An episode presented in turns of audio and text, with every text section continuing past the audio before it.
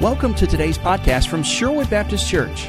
For more information on Sherwood or Pastor Michael Catt, visit our website at sherwoodbaptist.net. And now, here's Pastor Michael Catt. Mark 11, verse 13. And seeing at a distance a fig tree in leaf, he went to see if perhaps he would find anything on it. And when he came to it, he found nothing but leaves, for it was not the season for figs. And he answered and said to it, May no one ever eat fruit from you again. And his disciples were listening. And they came to Jerusalem, and he entered the temple and began to cast out those who were buying and selling in the temple, and overturned the tables of the money changers and the seats of those who were selling doves. And he would not permit anyone to carry goods through the temple. And he began to teach and say to them, Is it not written, My house shall be called a house of prayer for all the nations? But you have made it a robber's den. And the chief priests and the scribes heard this and began seeing how to destroy him, for they were afraid of him, for all the multitude was astonished at his teaching. And whenever evening came, they would go out of the city, and as they were passing by in the morning, they saw the fig tree withered, uh, withered from the roots up. And being reminded, Peter said to him, Rabbi, behold, the fig tree which you cursed has withered. And Jesus answered, saying to them, Have faith in God. Truly I say to you, whoever says to this mountain, Be taken up and cast into the sea, and does not doubt in his heart, but believes that what he says is going to happen, it shall be granted to him. Therefore I say to you, all things for which you pray and ask, believe that you have received them, and they shall be granted you.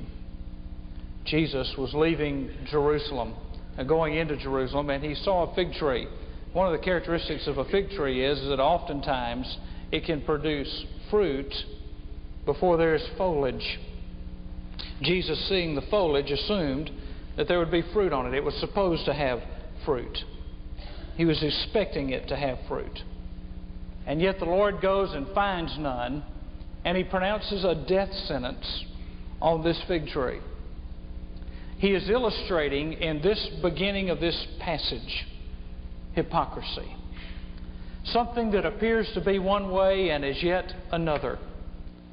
He is trying to illustrate, as you read this in the context of the, uh, the temple and the Lord's house being a house of prayer, he is trying to symbolize for them the characteristics of hypocrisy. And I think there are three that are symbolized in this fig tree. You see, he did not curse the fig tree for being barren he cursed the fig tree for bearing a false witness. It was supposed to have figs, and so the first thing is that hypocrisy is attractive. The tree looked like it would offer shade, it looked like it would offer fruit, and it appeared attractive. It appeared to be just what the master needed it to be at the moment. Hypocrisy is attractive. It always looks good. It always provides shade, but no substance. Secondly, hypocrisy is barren is barren. It promises what it cannot produce. When you and I live hypocritical lives, we promise something to people that we cannot produce because we are, in fact, being hypocritical in what we say. Thirdly, hypocrisy is deceptive, for it paints a picture that hides the reality. The reality was that this fig tree could not produce what it was supposed to produce. And so Jesus cursed it, and he was just in doing so. Now, this is the last miracle in the Gospel of Mark. 18 miracles occur in the Gospel of Mark. This is the last one. It is the only destructive miracle in the ministry of Jesus. He uses this as a graphic reminder. He doesn't want his disciples to miss the point of hypocrisy. They have seen him in his conflict and his uh, run ins with the Pharisees and the scribes and the chief priests, and rather than speaking to them a sermon that they would probably forget, we forget 90% of what we hear. Rather than speaking a sermon, he illustrates it by cursing the fig tree. By casting on that fig tree that it would never bear fruit again, Jesus is giving them a deliberate act that would leave on them a lasting impression. He was giving them a visual reminder of how seriously God takes hypocrisy. I guarantee you they never got over it. Jesus is trying to show them that false teaching and pretense and false professions will wither under the judgment of the Master. That when it comes under the eyes of Jesus and when God begins to judge the motives of men's heart, there will be many who will stand before Jesus and they will have all kinds of religious foliage, but they will have no spiritual fruit. There will not be anything in their life that bears witness to the fruit of the Spirit and the overflowing of the production of the life of Jesus Christ in our lives. All foliage, no fruit. It tells me that Jesus has very little patience with hypocrisy, that he takes it very seriously. They were passing by, and, and Peter said to him, Rabbi, behold, the fig tree which you cursed has withered. I, I, I love the Bible for what it says and for what it says when you read it. Lord, uh, teacher, you told that fig tree not to bear any more fruit, and, and it did what you told it to do. Peter was amazed. After three years, one week away from the death of Jesus Christ, it still blew Peter's mind that here was a fig tree, and, and Jesus said, I'm going to curse that fig tree, and it's never going to bear fruit again. He comes by the next morning, and that fig tree is withered from the roots up. Everything's dead. It was alive 24 hours ago, now it's dead. And he's amazed. He's surprised. How in the world did that happen? Lord, you said that, you said that, that fig tree shouldn't bear any more fruit. We came by this morning, there wasn't any more fruit. Now, I want you to notice in verse 22, Jesus answered them and said, Have faith in God. He didn't answer Simon Peter. He didn't explain himself to Simon Peter. He merely stated the principle for living above hypocrisy. If you and I want to know how we are supposed to live so that we can avoid living in hypocrisy, so we can keep from falling into the trap of the scribes and the Pharisees and the chief priests, it is summed up in four words Have faith in God. Not in religion, not in the church. Now, you remember that he comes out of this, he's coming out of the time when he said that my house shall be called a house of prayer.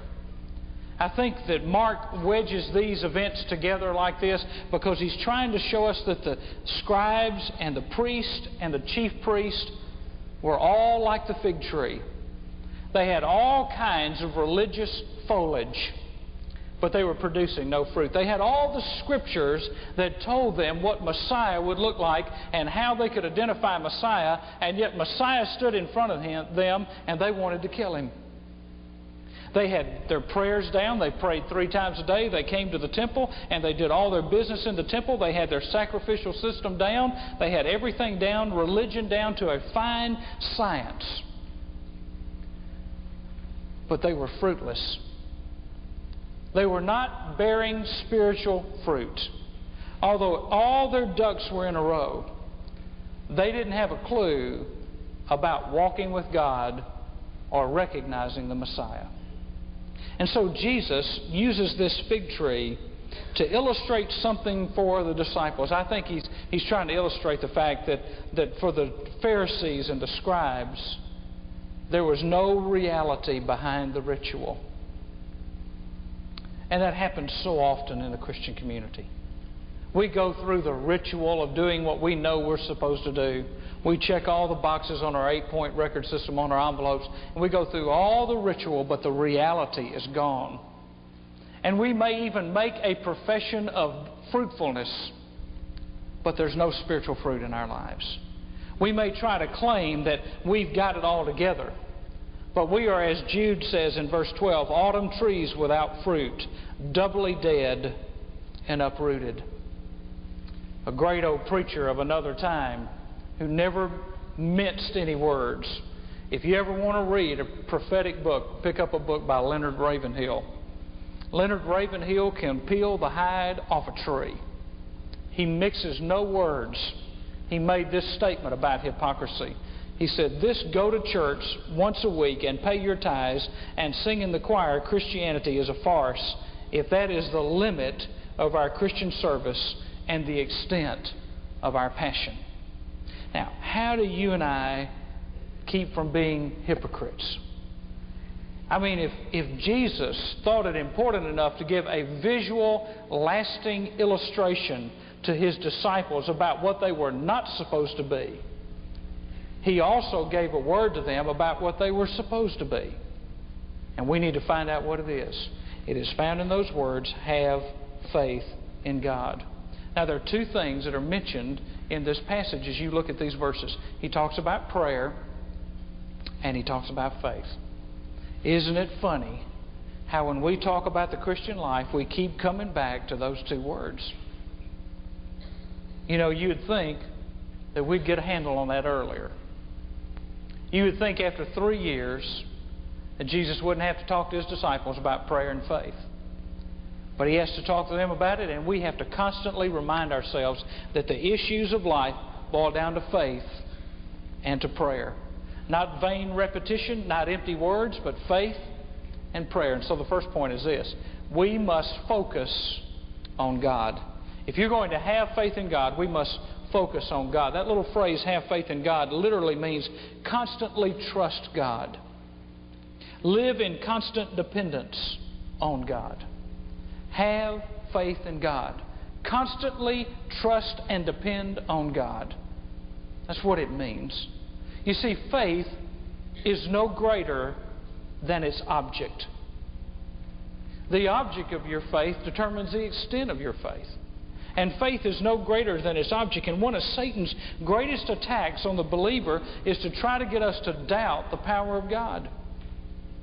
Now, I'm going to tell you who has who believes more in this realm of faith and prayer than anybody else in this room tonight. It's the devil. Because he knows what it does to him.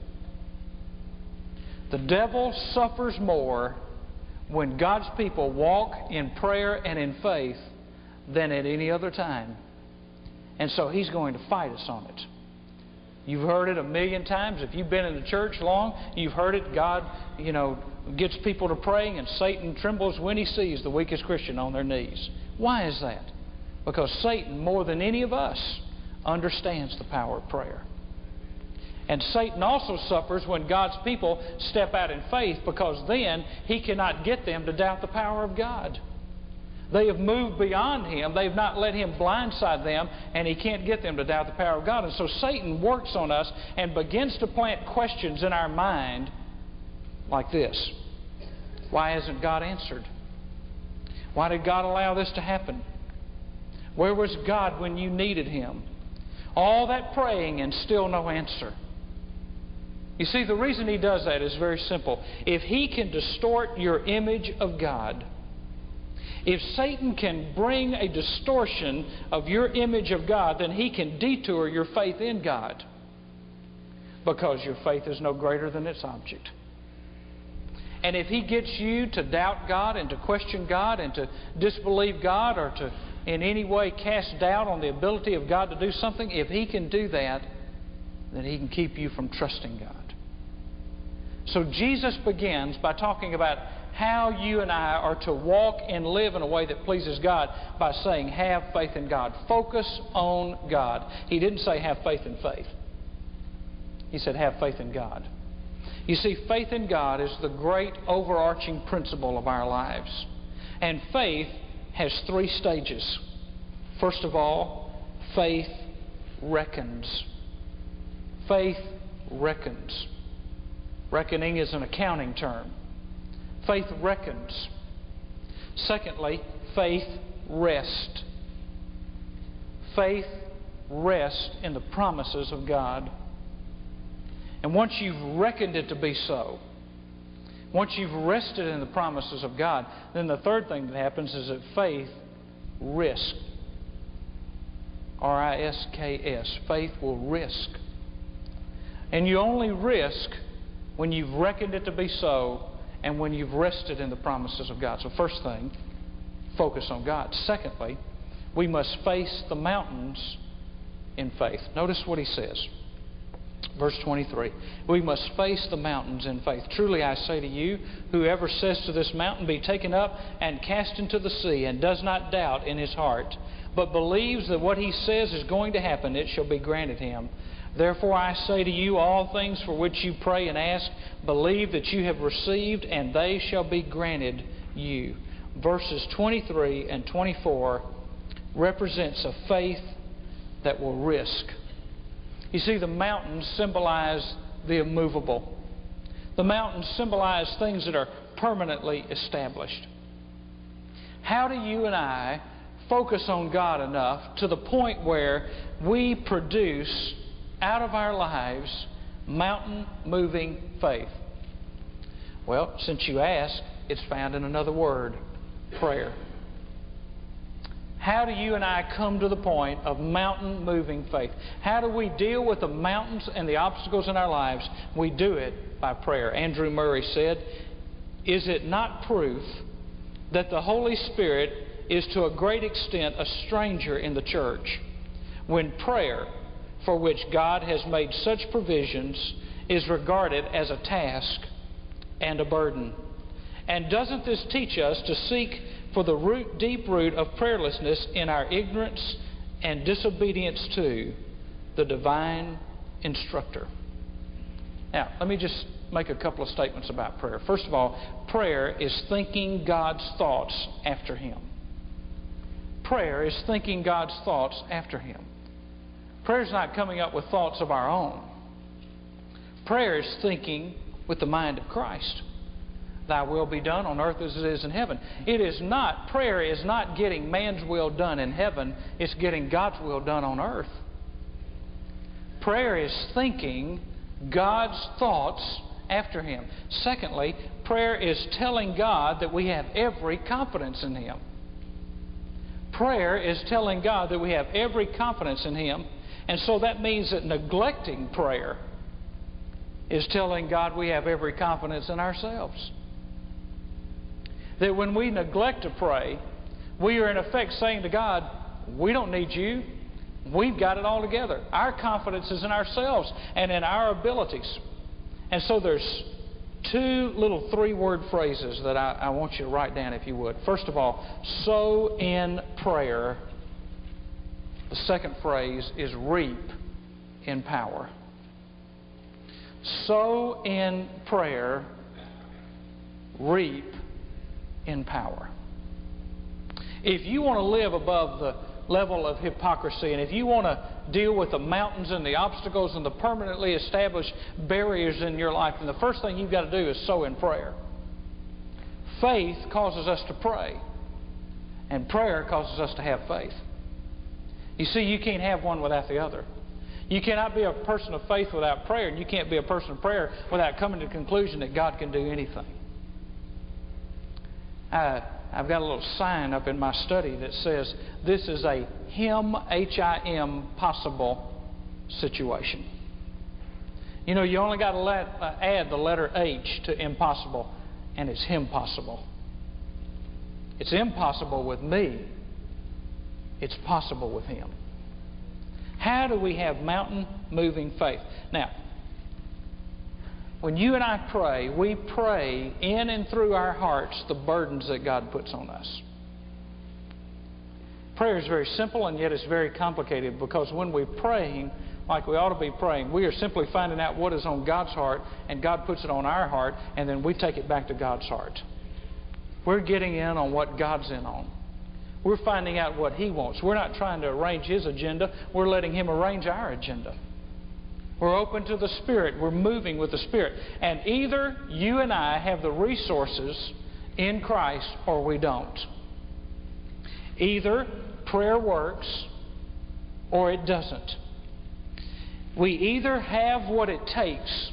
Either God has given us all the ammunition and equipment and resources we need to wage the war and to do battle and to walk in victory, or He hasn't. Now, once you've settled the issue in your heart that He has given you everything necessary for Christ likeness, that done by faith, then you can begin to pray, and then you begin to pull out these key phrases in these three verses. Verse 22, the key phrase is have faith in God. Verse 23, does not doubt. Verse 24 pray, ask, believe. Not faith in faith, not even faith in prayer, but faith in God. And when you have faith in God, it leads us to where we do not doubt, and then we are willing to pray and ask and believe.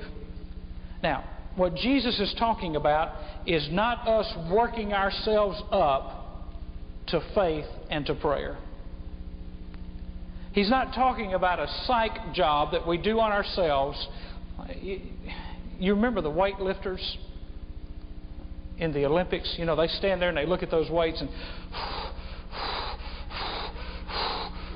and then they go to race and it just hurts just thinking about it, doesn't it? And then all of a sudden they See, some of us think prayer's like that. We come up to our mountain and we go and then we put our shoulder down and we're going to bowl over that mountain, boy. I mean, we're after it. And just about the time we think we get ourselves psyched up, we're like the guy who's trying out for karate, and he convinces himself it won't hurt when I crack this block with my hand the first time. We, we, psych our, we, we, we have gotten the idea that somehow in prayer we stand back and we get a running start. And then we hope we clear the fence. That's not prayer. That's just well wishing yourself into something. That's just positive thinking. We're, we're talking about a life that is so focused. Now, catch me, get this. We're talking about a life that is so focused on the power of God that it does not separate the possible from the impossible. And see, if you and I are going to be what God wants us to be, and if we're going to deal with the obstacles in our lives and the mountains in our lives, then we've got to be so focused on God that from our perspective, there's no such thing as possible or impossible. With God, He can do anything. And you see, those words fall out of our mouths easily until we're put in a situation where we've got to ask God to do the impossible. And then we go and we ask all our friends to help us along because we may not have enough faith to do it, and so we kind of muster it up. But you see, it is focusing in. It is not wallowing in fear. It is not concentrating on the circumstances. It's concentrating on the Father. Now, that does not mean when He says, do not doubt, that doesn't mean that doubts will never come. I've never met a person who I would consider a person of faith that hasn't had some doubts at times. It doesn't mean that doubts will not come. It means don't dwell on the doubts. I can tell you, you can ask God for some big things. Sometimes I ask God to do something. And in the middle of asking Him, I think, boy, I'm afraid I've put God up on the line this time. And, you know, it's only one second to go, and this free throw wins the ball game, and I, He may not come through. This may be His night to miss. You see, all of us are plagued with doubts. But the difference in the walk of faith is when the doubt comes, you don't dwell on the doubt, you refocus on God. You have faith in God. You don't dwell on your doubt. And so you, he says, you say to this mountain, that's not a confession of faith in yourself, that's a confession of faith in God. It is being able to make a command based on your trust in God you say to this mountain. Now, if there's a statement, if you don't get anything out else out of this message, I want you to get this statement because I, I think this sums up what he's trying to say in verse 22 and 23. When we focus on God, when we have faith in God, we consider the problem, but we never take the problem into consideration. You understand? We consider the problem, but we never take the problem into consideration. Yeah, I know that's a problem. Yeah, I know that's an obstacle. Yeah, I, I realize that, that I realize that could happen, but have faith in God. I appreciate something one of our men said to me the other day. He said, Preacher, he said, you keep telling us to walk by faith. Because most of us just won't try to figure it all out. You see, folks, you know who encourages you? I tell you who encourages me. It's people who tell me to not take all my problems into consideration, but to trust God. And especially when they tell me that when I know they've trusted God in the midst of their problems. It's not that you and I don't consider the problem. I mean, if you got a mountain standing in front of you, let me ask you something. How do you not consider the mountain? I mean, it's there. If you got a Mount Everest situation in front of you, you say, well, I'm just going to believe God that mountain's not there. Well, you can believe it all you want to, but you drive your truck into it, you know, it's going. I mean, you're going to be hurt. You can say all you want to say. Nope, that's not there. It's not there, but it's there. You just don't take it into consideration. You just get your four wheel drive out and maybe get a helicopter to take you over it. You don't take the problem into consideration. You see, words that we say are not prayer simply because we say them in church.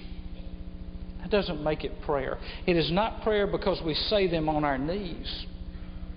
We can say words without praying, but we can also pray without saying any words. Paul talks about the groanings of our heart that we cannot utter or explain. You know what some of my best praying has been? I just throw my hands up and say, God, I don't know what to say. I don't know what to ask you for. I don't know how to approach you. And somehow, in the miracle of God's work in our lives, His Holy Spirit says, Well, Lord, He can't say it, but here's what He means. Here's what He's trying to tell you. Lord, I don't know what to pray. I don't know how to ask. I don't know what to do. I don't, I don't know what your will is with this mountain. I, I don't know how to determine what it, I, I, I don't know. I don't have any words. I'm frustrated. I, I, I can't put my thoughts together. And the Holy Spirit says, No, but I can. I, I know what you're asking for. You see, that's not taking the problem into consideration. It's acknowledging that you've got a problem, but you don't dwell on it. You know, I asked myself a question this week. Did God somehow close up mountain moving faith with the disciples? Did He close it up with the early church? Did He close it up with Martin Luther and with Wesley? Did He close it up with the William Careys and the Bertha Smiths? Did God somehow close up shop after Spurgeon and D.L. Moody and men like that died? Is, is God not as effective today as He was then? Or is it that we have fallen to such a subnormal level of Christian living that if we became normal, that we would appear abnormal? Is it that we have so fallen short of understanding what it is to have faith in God and to be men and women of prayer that if we became that way, we would look strange? Now, let me say a word about saying to this mountain. Moving doesn't always mean removing. Moving doesn't always mean removing.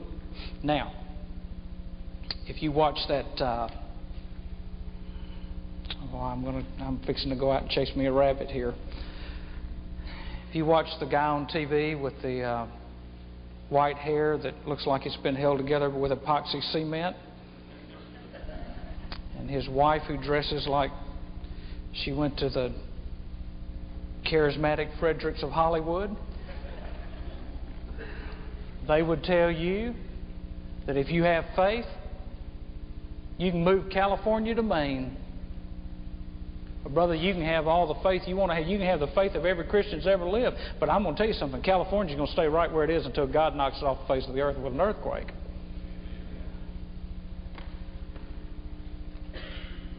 And see, this, verse and these principles in, these, in this verse are very misused and misinterpreted and abused by the health and wealth people. I mean, you want to talk about a verse of Scripture that has been abused by a segment of what some call Christianity. This is it.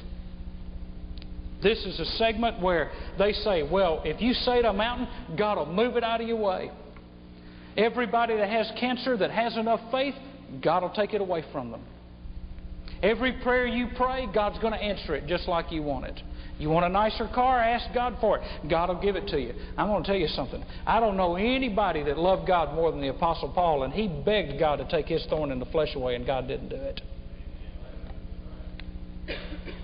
He didn't remove it, but he moved it into perspective and said, Now, Paul, that thorn's going to stay there, son, and you're just going to have to live with it, but my grace is sufficient for you.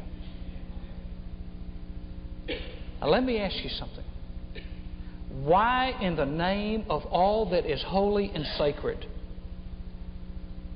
would God work on the health and wealth joy boy philosophy when His own Son asked Him in the Garden of Gethsemane, Lord, if there's any way I can get out of going to the cross, would you please take this cup away from me? And God said, I can't do it. To His own Son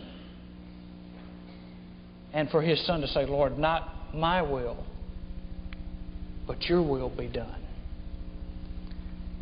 I want to tell you something, folks. God didn't take the cross away from his son, and he's not going to take some of the crosses out of your life either. It's not all going to be easy. And I am worried about this as much as I am about anything because I see it perverting people. And then when I see things that happen in our lives that we cannot explain, and we cannot understand, and when mountains don't move like we want them to move, I find a segment of Christianity that blames us and looks at our loved ones and looks at those that are left behind and says, Well, you just didn't love God enough and you didn't have enough faith, or God would have done for you what He did for me. Folks, that's wrong.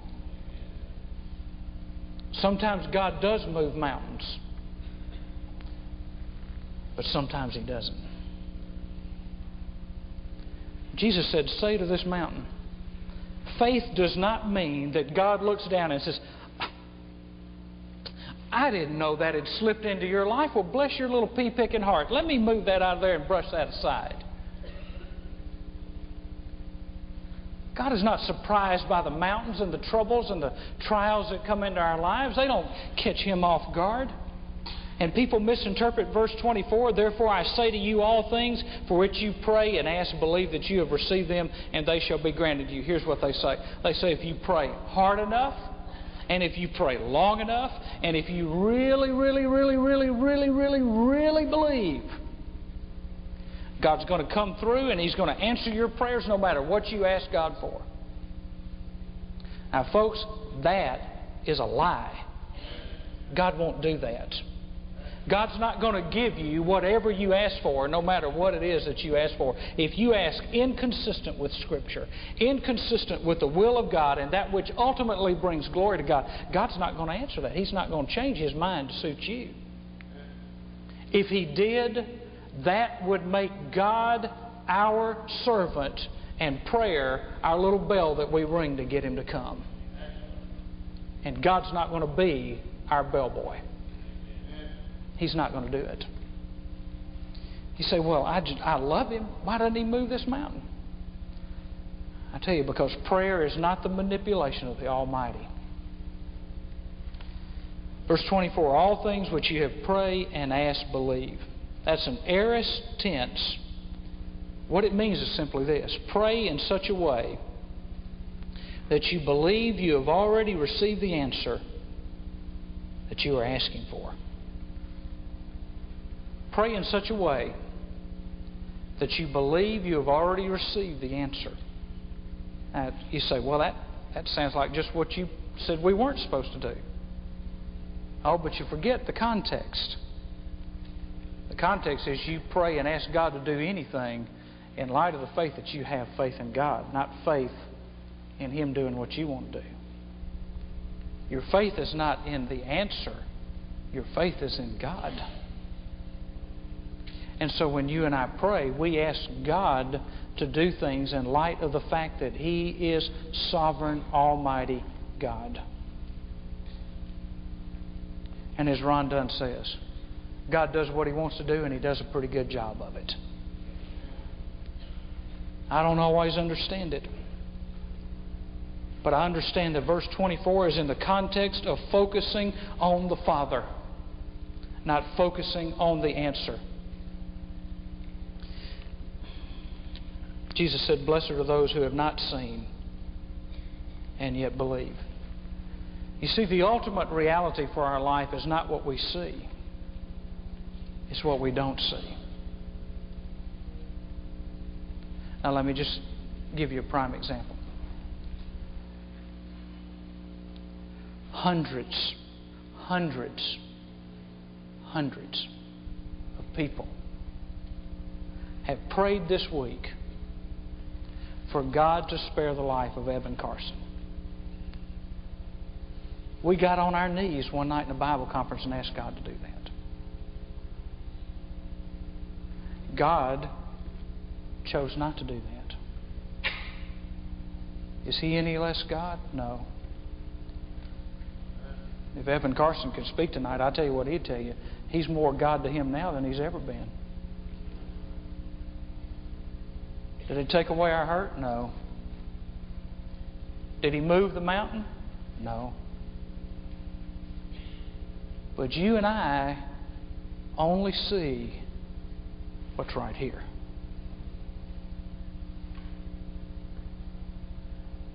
I wonder,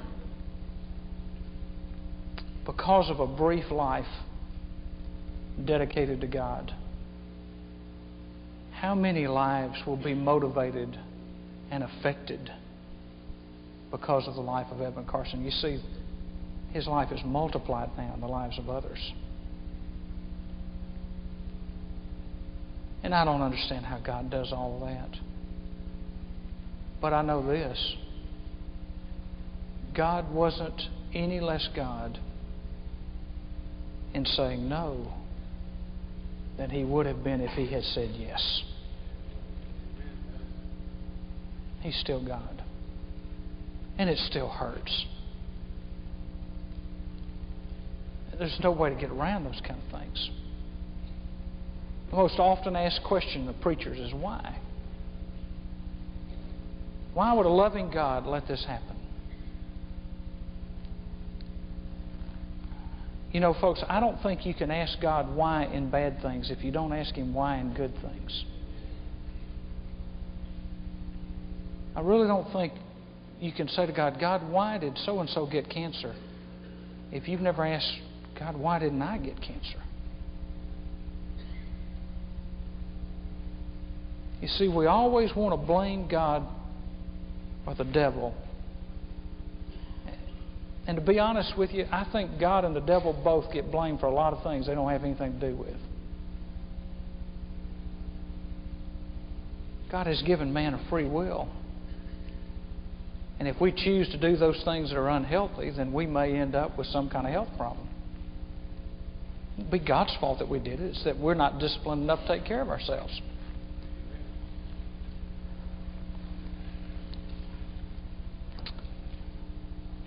J.F. Hugill said, It is when men bow the knee and call upon God that, in a sense, they become as mighty as the Almighty. Do not misunderstand me. I am not being irreverent. I am only saying what He says in His holy word. Call unto me, and I will answer you and show you great and mighty things that you know not of. God says, You pray, and I will work. And if you ask in my name, I will do it. You see, when we have faith in God and when we pray, we link the impotence of man to the omnipotence of God. Now, I don't know what your mountain is. I know what mine is. I know exactly what mine is. And I've been staring that mountain in the face, and I've been trying to ask God, God, I, I, I don't understand this.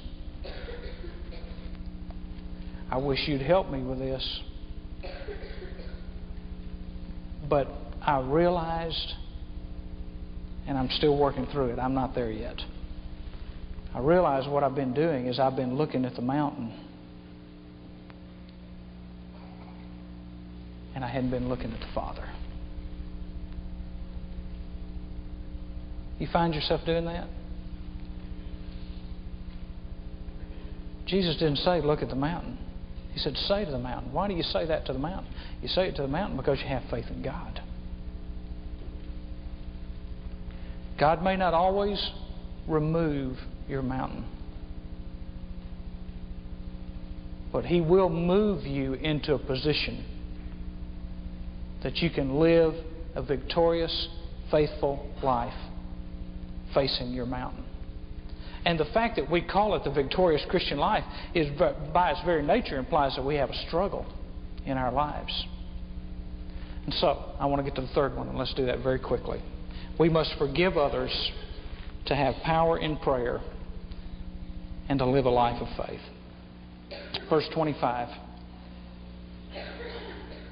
And whenever you stand praying, forgive if you have anything against anyone, so that your Father also who is in heaven may forgive you your transgressions. But if you do not forgive, neither will your Father who is in heaven forgive your transgressions. Now, verses 25 and 26. Jesus mentions one primary sole condition for answered prayer forgive. That's the only condition that he mentions in this passage. And so if you want to take it down to the bottom line, your right to pray and to ask God to deal with the mountains in your life is in direct proportion to your willingness to forgive. So, let me ask some questions. And boy, if you weren't here for the message that Ron Dunn did on this, you ought to get it on tape. When he talked about our attitudes as, as believers. So let me just ask you a question. Is there anybody you haven't forgiven? Anything you just can't get over? Any grudge that you continue to bear and hold on to?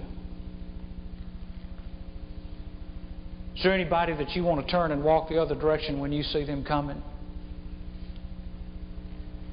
Is there anyone that it just galls you that God hadn't played sick on them like you want Him to?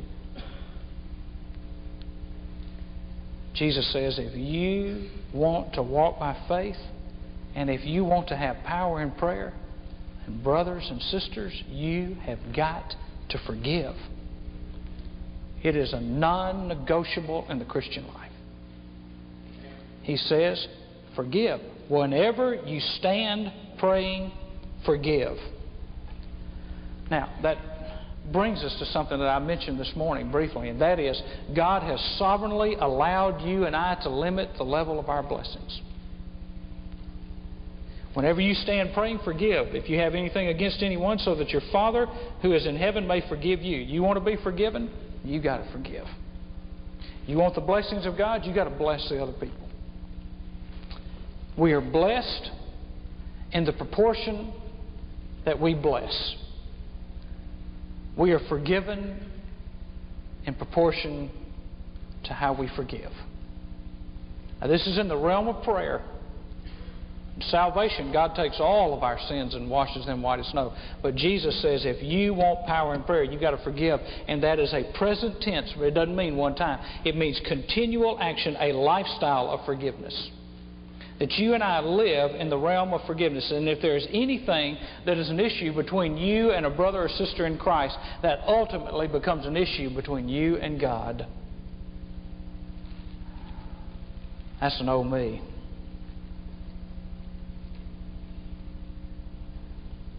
If there is anything that is an issue between you and a brother or a sister in Christ that you cannot forgive and you can't let go and you refuse to turn the other cheek, then, my friend, God says when you stand to pray, God's not going to hear you and He's not going to forgive you. I wish He hadn't said that, but He did. So that tells me something about prayer as we wrap it up. I may not be judged so much on what I do as what I could have done if I had lived in a forgiving spirit.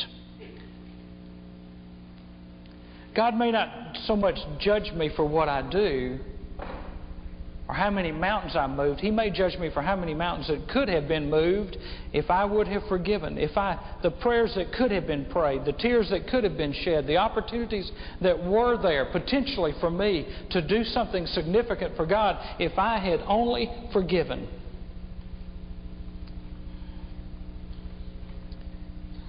And I want to be honest with you. It does not take any intelligence at all to hold a grudge. I mean, a dog will hold a grudge against somebody that kicks it. It doesn't take any intelligence to hold a grudge. It doesn't take any intelligence to be unforgiving. But it takes all the grace that God can pour out on your life for you to turn your cheek the other way when somebody's offended you. And it takes all that we can get from God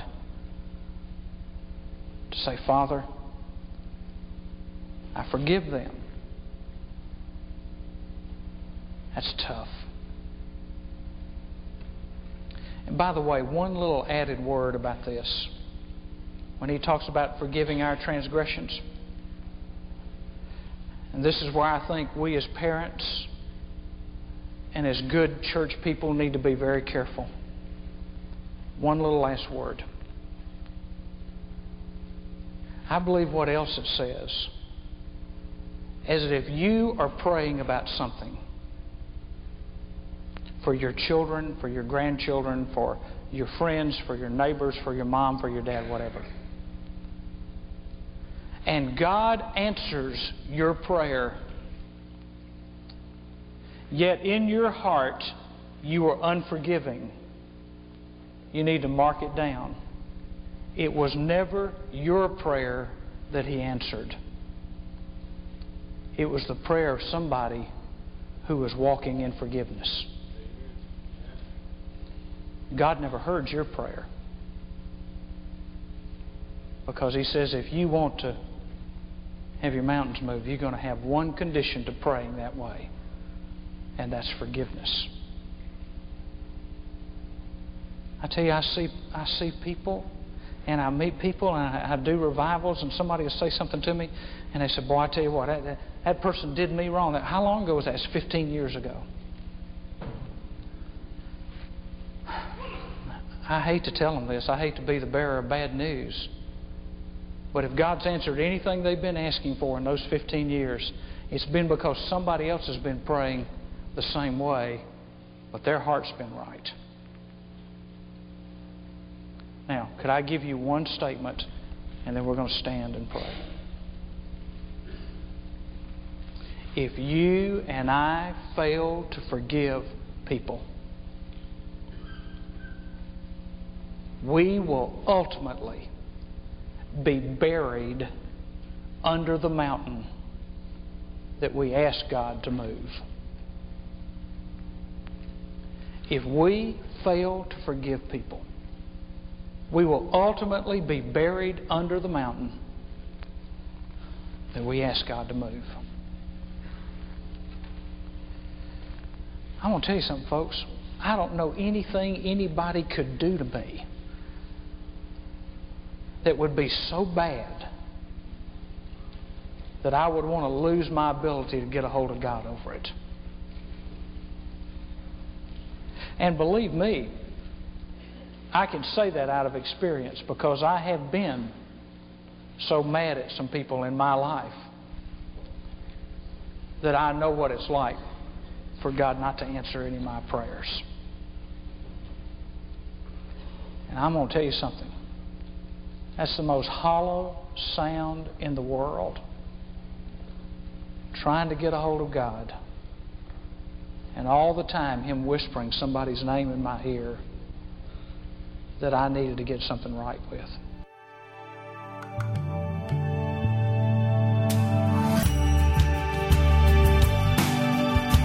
Thanks for listening to today's podcast from Sherwood Baptist Church and Pastor Michael Catt. For more information about Sherwood, you can visit our website at sherwoodbaptist.net. If you live or visit in the Albany area, we invite you to worship with us here at Sherwood. Thanks again for listening, and have a great day.